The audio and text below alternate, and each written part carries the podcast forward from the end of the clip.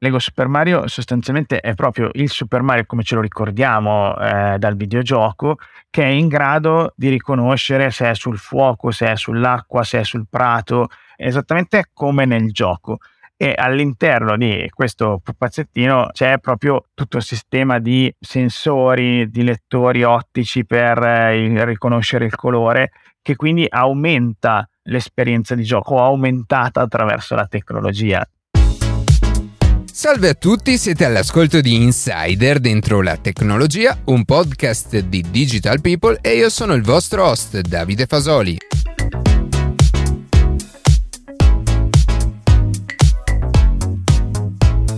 Quest'ultima puntata dell'anno parleremo con Lego del ruolo della tecnologia in tutte le fasi di vita di un giocattolo, dalla sua ideazione fino all'arrivo nelle nostre case. Prima di passare alle notizie che più ci hanno colpito questa settimana, vi ricordo che potete seguirci su Instagram a chiocciola dentro la tecnologia, iscrivervi alla newsletter e ascoltare un nuovo episodio ogni sabato mattina su Spotify, Apple Podcast, Google Podcast oppure direttamente sul nostro sito.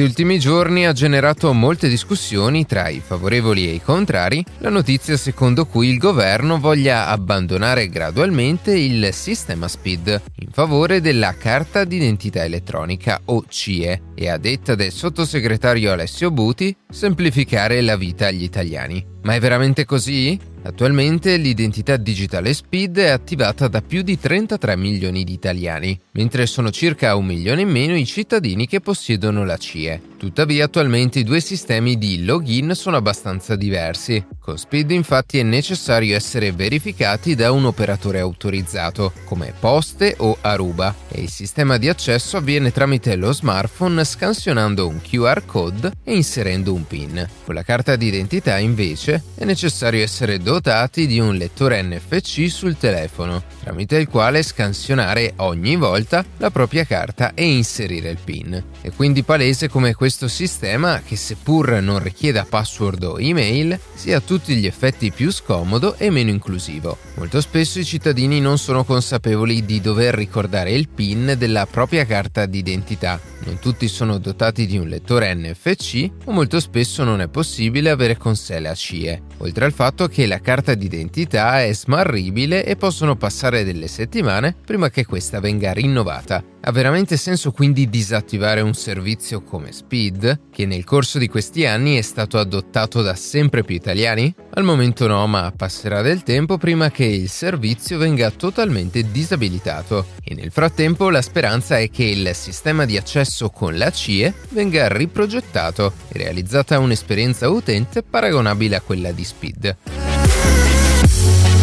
Questa settimana e per la precisione mercoledì 21 dicembre si è finalmente completato lo switch off TV con il passaggio dalla precedente codifica MPEG 2 alla MPEG 4 AVC sullo standard DVB-T. Questa transizione, oltre a favorire un aggiornamento tecnologico delle modalità di trasmissione, libererà definitivamente le frequenze della banda da 700 MHz a favore della telefonia mobile 5G secondo quanto stabilito dal decreto ministeriale dell'8 agosto 2018. Gran parte dei canali nazionali erano già passati alla nuova codifica lo scorso 8 marzo, tuttavia fino a mercoledì l'MPEG 2 è rimasto in uso per dare modo ai consumatori e alle emittenti minori di potersi adeguare per tempo alle nuove modalità. Oggi il tempo è scaduto e tutti i televisori che non supportano l'HD non riceveranno più alcun canale. 4 dicembre il Ministero delle Imprese e del Made in Italy ha avviato una campagna informativa comunicando che, una volta compiuto lo switch off, per visualizzare correttamente i programmi potrebbe essere necessario effettuare una risintonizzazione dei propri apparati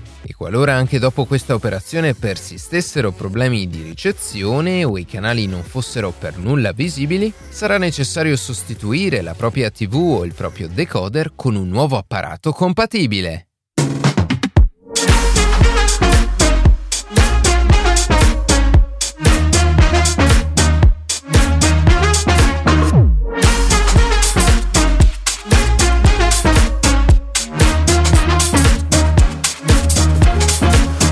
Il settore dei giocattoli tradizionali e del collezionismo è molto legato alla fisicità dei prodotti e sembra lontano dalla tecnologia e dalla digitalizzazione. Ma è veramente così? Che ruolo può avere la tecnologia anche in questo campo? Per capire come Lego ha integrato e sta integrando la tecnologia nei suoi prodotti, è con noi Giuseppe Brugnone, Digital Marketing Manager di Lego Italia.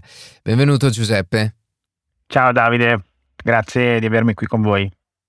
Parto con una domanda molto ampia, e cioè ci spieghi qual è il rapporto che c'è tra eh, Lego e la tecnologia? È una bellissima domanda. Eh, Lego sposa la tecnologia a 360 gradi. Immaginiamoci che le nostre fabbriche sono uh, completamente automatizzate e robotizzate. In questo senso la tecnologia è molto avanzata. Eh, il sistema di controllo della qualità dei nostri prodotti è completamente tecnologico, che ci permette di avere un prodotto di un'elevata eh, qualità come Lego poi è, eh, ma non solo, anche gli strumenti tecnologici che ci siamo dati come azienda sono eh, decisamente molto importanti e l'azienda investe ogni anno eh, gran parte di quello che è il suo ricavato proprio nel rinnovare la propria tecnologia e nel capire quali sono gli strumenti più adatti che ci servono. Quindi parliamo dai designer che probabilmente utilizzeranno software molto avanzati eh, per fare appunto rendering, studio del prodotto, eccetera, ma anche qui in ufficio da noi che facciamo marketing eh, ti posso assicurare che insomma a livello tecnologico eh, ne abbiamo di tool. Non da ultimo nei prodotti, anche i nostri prodotti sono altamente tecnologici, non so se hai visto Lego Super Mario, eh, insomma eh, Lego Super Mario è l'esempio della tecnologia in sé eh, riesce a riconoscere i colori, il fatto che fa i salti, quindi devo dire che eh, all'interno di quel piccolo pupazzetto c'è dentro un mondo di tecnologia. Ok, mh, mm, dopo averci dato questa, questa, visione di insieme, proviamo ad andare mh, mm, più nel dettaglio nei vari ambiti che, che hai citato e io partirei dall'inizio. Quindi che ruolo ha la tecnologia eh, nell'ambito appunto della, dell'ideazione dei, dei giocattoli? Ma allora la tecnologia ci aiuta eh, sicuramente a capire quali sono i bisogni che poi hanno i bambini o i consumatori. Eh, noi pensiamo per esempio alla piattaforma Lego Ideas, che è una piattaforma tecnologica appunto dove chiediamo ai nostri consumatori di eh, inserire quello che loro vorrebbero che venisse poi sviluppato e appunto attraverso questa piattaforma tecnologica c'è poi tutta eh, la votazione. Vengono presi in considerazione quelli che sono i prodotti più votati e capito se si può mettere in produzione. Pensiamo che Lego Minecraft, rimanendo nel mondo molto tecnologico, la linea Lego Minecraft nasce da Lego Ideas, quindi è partita come un prodotto Lego Ideas e poi da lì eh, si è capito che effettivamente c'era dello spazio c'era una richiesta ed è stata creata addirittura una linea intera di, di gioco. Quindi, Quindi sono diciamo gli stessi la... clienti che tramite la piattaforma propongono delle idee. Sì, sì, esattamente, o attraverso il sistema di NPS che da noi è attivo da sempre, eh, anche qui andando sul sito si può eh, dare una propria opinione sul nostro prodotto e quindi in questo caso parliamo di feedback che l'azienda riceve dai consumatori, dai bambini, dai genitori eh, sui propri prodotti. E i clienti come fanno a proporvi queste idee? Le devono eh, fisicamente costruire e inviarvi poi la foto o possono utilizzare un, programma, un software? Allora, è, entrambe le cose, nel senso puoi creare fisicamente con dei mattoncini il tuo prodotto, fare una foto e pubblicarlo sulle Ideas, oppure ci sono alcuni software molto carini che hanno all'interno eh, i mattoncini Lego con i quali soprattutto gli appassionati si divertono poi a ricreare questi, questi mondi. Ma eh, in termini di tecnologia mi piaceva dirvi che eh, se pensate ai Lego Movie, eh, tutti i vari Lego Movie che sono stati fatti, lì c'è tantissima tecnologia dietro, perché comunque per eh, ricostruire tutta quell'ambientazione è stata usata veramente tantissima tecnologia. Ok, molto interessante. Quindi abbiamo visto che i, i, clienti più appassionati vi possono dare una mano a ideare nuovi set, nuovi, nuovi prodotti. Per quanto riguarda invece la progettazione e la produzione, eh, qui che contributo può dare la tecnologia? Eh, perché prima parlavi della, della, complessità di questo aspetto e mi è subito venuto da pensare quanto eh, possa essere complicato inserire eh, banalmente in ogni singola scatola migliaia e migliaia di pezzi, migliaia e migliaia di mattoncini praticamente senza, senza commettere errori. Ci parli di, di questo aspetto? Sì, uh, come ti raccontavo prima, eh, diciamo che sulla parte proprio di sviluppo i nostri designer utilizzano dei software appositi perché comunque noi abbiamo una libreria di pezzi molto vasta e quello che cerca Lego di fare è di non aggiungerne altri, ma possibilmente riutilizzare i pezzi che ci sono già magari in un diverso colore, magari con una funzione completamente diversa, però si cerca di riutilizzare quello che c'è. Questo perché il costo per creare un nuovo pezzo è molto elevato.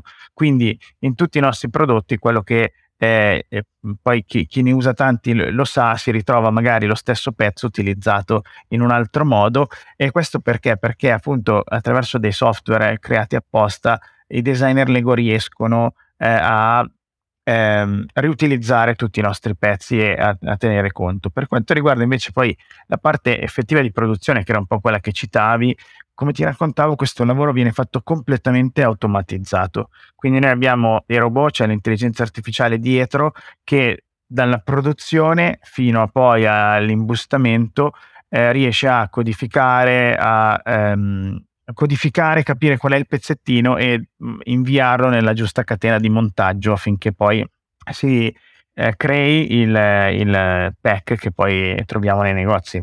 Ok, e, mh, mm, praticamente come funziona? Mm, immagino ci siano dei grandi magazzini dove conservate delle, delle grandi quantità di pezzi e un macchinario che, che smista eh, i pezzi a seconda del set che deve creare. Sì, in realtà è, è immaginala proprio come eh, una vecchia catena di montaggio, ma tutta automatizzata, quindi senza persone, che inizia e si dice oggi produciamo questo tipo di prodotto e quindi tutte le macchine iniziano a produrre tutti i pezzi che servono per quel prodotto, fin tanto che poi eh, immagino proprio come una lunga catena che pian pianino si unisce, va a unire i pezzi, crea i sacchetti, poi vengono imbustati e poi eh, viene creato proprio il, il, pezzo, il pack scusate, del prodotto. E invece in tema di, di sicurezza, resistenza dei giocattoli, eh, anche qui cioè, può dare una, un, un apporto, una mano alla tecnologia? Assolutamente sì. Parte eh, del processo di cui ti raccontavo è proprio quello di testare i nostri prodotti. Eh, questo perché eh, i, lo scarto che ci deve essere nella produzione è a livello di micron, se non ricordo male, quindi è praticamente impercettibile, altrimenti non si riuscirebbe a fare quello che si chiama clunch power, cioè quel sistema tale per cui tu attacchi facilissimamente due mattoncini, ma altrettanto li rilasci eppure se lo tieni appeso resiste un sacco. Eh, quindi prova a immaginarti il livello tecnologico eh, di controllo qualitativo che c'è lì dietro, chiaramente anche questo tutto automatizzato. Ok, quindi in questo nostro percorso immaginario i mattoncini sono, sono stati confezionati e sono pronti per passare nelle, nelle mani del cliente, il, il bambino o il collezionista. In questo ambito come può la tecnologia arricchire anche l'esperienza di gioco?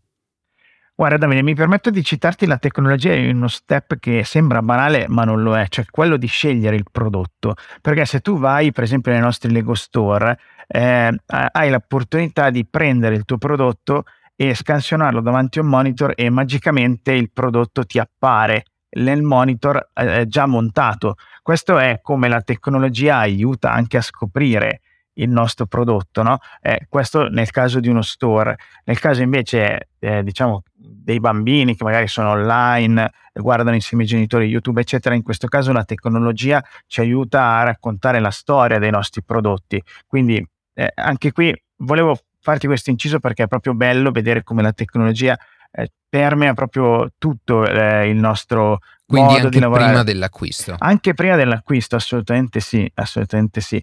E, e nel momento invece dell'acquisto del prodotto, ehm, diciamo che i nostri prodotti hanno della tecnologia. Se tu pensi, noi abbiamo un'app che si chiama Digital Building Instruction, che quindi ti permette di costruire il nostro prodotto vedendo nel tuo tablet 3D, quindi puoi ruotarlo, puoi vedere come si incastra il pezzo. Anche qui per chiaramente quei bambini che sono un po' più tecnologici di altri, perché ci sono quelli a cui piace leggere il libretto di istruzioni, c'è chi invece preferisce un'esperienza un po' più tecnologica. Se poi invece parliamo di tecnologia all'interno del prodotto, eh, pensiamo a come per esempio il nostro treno di Lego City sia cambiato nell'arco del tempo, no? quindi noi avevamo il ricevitore col filo, siamo passati al ricevitore infrarossi, adesso siamo al ricevitore Bluetooth, lo puoi comandare attraverso l'app con un livello di interazione ancora diverso, quindi qui proprio c'è una commistione tecnologica che è veramente molto alta. E tornando a quello che, che, ti dicevo prima, quindi arricchire l'esperienza di gioco, la realtà virtuale o la realtà aumentata, che sono ehm, tecnologie di cui oggi si, si sente spesso parlare, eh, possono avere un, un ruolo? avete delle proposte a, a riguardo? Allora sì, eh, abbiamo fatto dei prodotti con la realtà aumentata, c'era Lego Hidden Side, eh, prossimamente riscopriremo probabilmente qualcos'altro con la realtà aumentata. Eh, diciamo che eh, sulla realtà aumentata vera e propria in questo momento abbiamo provato a fare eh, qualche esperimento anche con eh, Snapchat, con le lenti di Snapchat rivolte un po' più agli adulti, dove potevi interagire con eh, Lego. Eh, sicuramente i nostri prodotti stanno tenendo in considerazione anche la realtà aumentata. Eh, Lego Super Mario no, non riguarda la realtà aumentata, ma comunque ha tanta tecnologia che eh, con la quale si può giocare. No? Ti raccontavo prima di come il sensore è in grado di. Sì, sì, parlaci, parlaci pure di questo esempio concreto. Questo è molto bello perché Lego Super Mario sostanzialmente è proprio il Super Mario come ce, le, come ce lo ricordiamo eh, dal videogioco, che è in grado, attraverso un percorso che poi noi andiamo a costruire, di riconoscere se è sul fuoco, se è sull'acqua, se è sul prato, eh, se deve fare un salto e quindi se fa il salto e lo fai girare acquista i, i dollari come, esattamente come nel gioco. E all'interno di questo pupazzettino eh, c'è proprio tutto il sistema di eh, sensori, di lettori ottici per eh, riconoscere il colore che quindi aumenta eh, l'esperienza di gioco. Ecco, in questo caso non parlerei di realtà aumentata nel termine classico di come ce lo ricordiamo, ma di esperienza di gioco aumentata attraverso la tecnologia. Sì, eh, paradossalmente avete reso un gioco, un videogioco qualcosa di molto più, più tangibile, più, concreto, più fisico. Sì, sì. Per quanto riguarda invece l'utilizzo dei mattoncini Lego anche in ambito educativo, avete realizzato eh, Lego Education e quindi ci spieghi eh, che ruolo avete anche in, in questo settore. Sì, uh, Lego Education è una parte di Lego, nel senso è proprio una sezione dell'azienda madre Lego che si occupa specificatamente di andare a eh, distribuire dei prodotti all'interno delle scuole eh, e serve appunto per avvicinare i bambini a tutta quella che è la parte mh, chiamata STEM, no? quindi la parte tecnologica. Attraverso Lego Education eh, i nostri prodotti aiutano a fare scoprire i primi linguaggi di programmazione, quindi normalmente quello che succede è si gioca con il robottino, c'è una versione di Vern ehm, che è il nostro robottino prima c'era Mindstorm, adesso è diventato Verne, è un robottino con tantissimi sensori che va programmato per poter fare eh, le diverse cose, quindi muoversi all'interno dello spazio, riconoscere il colore, fare un'azione sulla base del riconoscimento del colore, eh, piuttosto che se si arriva vicini a un ostacolo decidere cosa fare. Quindi diciamo che eh, Lego Education è quella parte di Lego che aiuta eh, le scuole, le associazioni che vogliono a far sviluppare la parte STEM all'interno appunto eh, dei vari ambiti. Si tratta eh, quindi di un piccolo computer che può essere programmato e eh, integrato con i mattoncini Lego? Sì, te la racconto meglio, è proprio un Lego al, con all'interno un processore al quale tu attacchi diversi sensori, motori, eccetera, e e il, diciamo, il chip principale, sempre fatto in mattoncini Lego, quindi completamente assemblabile, ti permette poi eh, di poter andare a essere programmato. quindi puoi chiedere a questo chip, puoi montarlo modello macchina e fargli fare determinate cose, puoi montarlo modello robot proprio con gli arti e fargliene fare delle altre. Quindi la cosa bella è che effettivamente usiamo proprio i mattoncini Lego con all'interno chiaramente dei pezzi speciali con dei sensori per captare e attraverso il linguaggio di programmazione molto semplice perché è a livello eh, bambino e molto visuale, si riesce poi a far interagire la nostra costruzione, che sia essa una macchina, un robot, un serpente, un cane, quello che, quello che si vuole costruire, eh, con il mondo circostante. E ehm, invece sempre collegato a questo aspetto, che cos'è First Lego League? First Lego League è bellissima, è una challenge che nasce nel 1998 e, ehm, ed è la collaborazione tra Lego e First, eh, che è l'associazione americana che si occupa appunto di valorizzare la scienza e la tecnologia. L'idea è quella di eh, creare appunto una sfida, eh, proprio un campionato che permette agli appassionati di scienza di divertirsi e nel frattempo di acquisire conoscenze e competenze utili al loro eh, futuro lavorativo perché si avvicinano poi a que- tutto questo mondo eh, di- della robotica sostanzialmente. Ok, quindi sono eh, di fatto tutti strumenti utili all'educazione e che eh, tramite il gioco, tramite la creatività, avvicinano eh, bambini e ragazzi al tema della, della, programmazione, della scienza e della tecnologia. In chiusura eh, ti faccio una domanda che eh, a mio avviso è interessante porvi perché indubbiamente avete un punto di vista privilegiato su, su questo settore. E cioè, eh, dal vostro punto di vista, come cambierà il, il modo di giocare e collezionare eh, giocattoli e appunto i, i, i, vostri mattoncini. I giochi fisici arriveremo un giorno a ehm, i giochi fisici scompariranno oppure eh, resteranno sempre? Ma è un'ottima domanda. Credo che eh, si, il gioco fisico non si smaterializzerà mai perché abbiamo un bisogno eh, fin da piccoli della materialità. Se tu pensi, i bambini all'inizio le prime cose che fanno sono proprio quelle di eh, cercare di toccare con le mani, usare, usare i sensi, ok?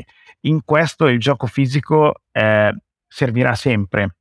Oltre poi, e l'abbiamo scoperto durante gli ultimi due anni, con la necessità innata di uscire farci una passeggiata a pallone, di avere dei contatti fisici. Eh, quindi in questo eh, credo che il gioco fisico non sia ehm, ripi- rimpiazzabile da eh, qualcosa di eh, digitale. Potrà essere integrato, assolutamente sì, potrà essere sempre più integrato, ma il gioco fisico credo che mantenga proprio per eh, la nostra natura di essere umani, di essere fisici, eh, un, un, suo degno posto all'interno eh, delle nostre, eh, viene da dire, necessità proprio di, come persone di voler interagire.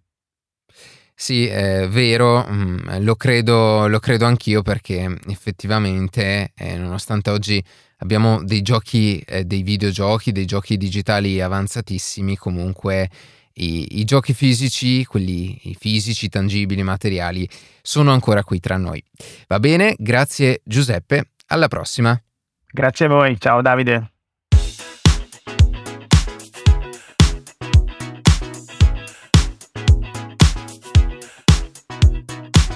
Così si conclude quest'ultima puntata del 2022 di Insider dentro la tecnologia. La prossima settimana non ci sarà eh, una puntata perché quest'anno a 53 è sabati, uno in più e quindi faremo il, il primo stop effettivo dopo 164 settimane di fila in cui non abbiamo mai saltato una puntata e, e sarà sicuramente anche mh, mm, per noi strano non realizzarla.